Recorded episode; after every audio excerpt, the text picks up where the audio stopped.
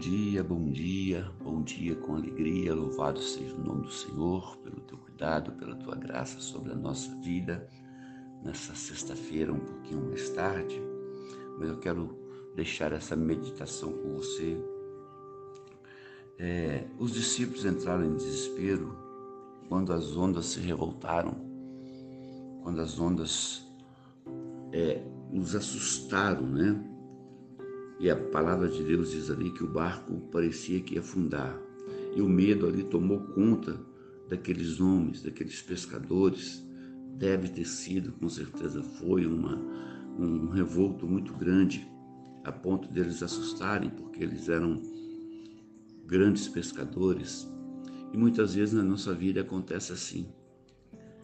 Algumas coisas nos, nos assustam, né? mesmo nós temos, tendo muita fé, mesmo nós conhecemos a palavra de Deus, é, algumas coisas nos assustam. E quantas vezes nós somos é, assaltados pela sensação de que estamos prestes a sucumbir, a, a, a cair, a perder, né, a se perder, que chegamos ao fim das nossas forças e ficamos apavorados porque não conseguimos pensar em, em um meio, pensar em alternativas para sair dessa situação assim como aquele barco em meio à tempestade, é, se Jesus estiver na nossa vida, ele aparece e repreende a tempestade.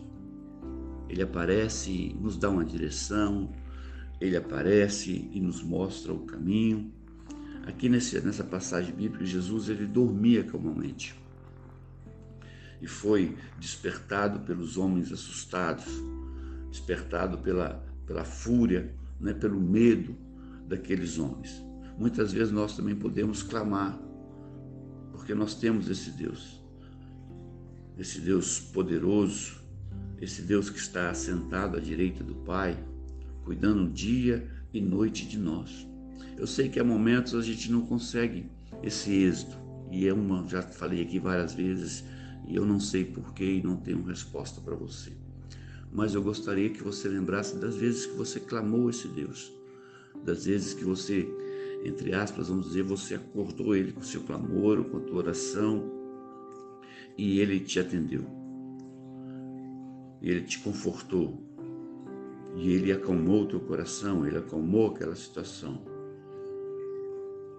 Então, quando o vento soprar forte, quando o mar se revoltar, quando a situação se apertar, é hora de nós exercitarmos a nossa fé e crer, crer totalmente na intervenção sobrenatural de Deus a nosso favor, a nosso favor, para nos ajudar, porque a Bíblia diz que Ele está conosco.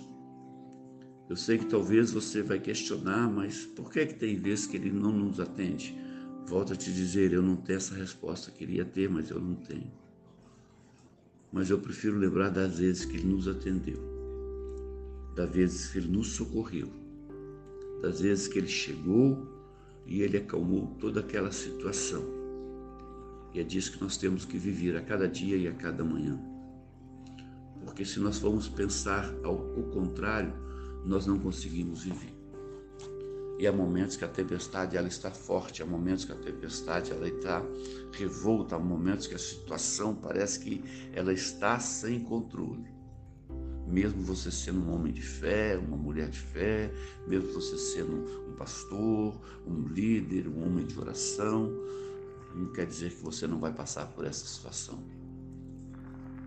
O mais importante é saber que muitas das vezes o Senhor nos socorreu. Muitas das vezes ele chegou no tempo hábil de mudar toda aquela situação.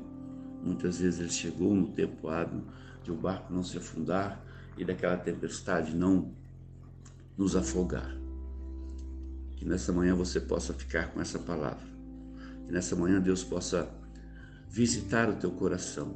E se há alguma coisa aí que está revolto, se há alguma coisa aí que está chateado, se há alguma coisa que está aí desanimado, Ele possa derramar o teu bálsamo de cura, o teu bálsamo de amor e dizer bem no fundo do teu coração que Ele tem cuidado de vós. Amém? Deus te abençoe. Um final de semana abençoado Em nome do Senhor Jesus. Um abraço do seu amigo e pastor Marquinhos. Fica na paz do Senhor.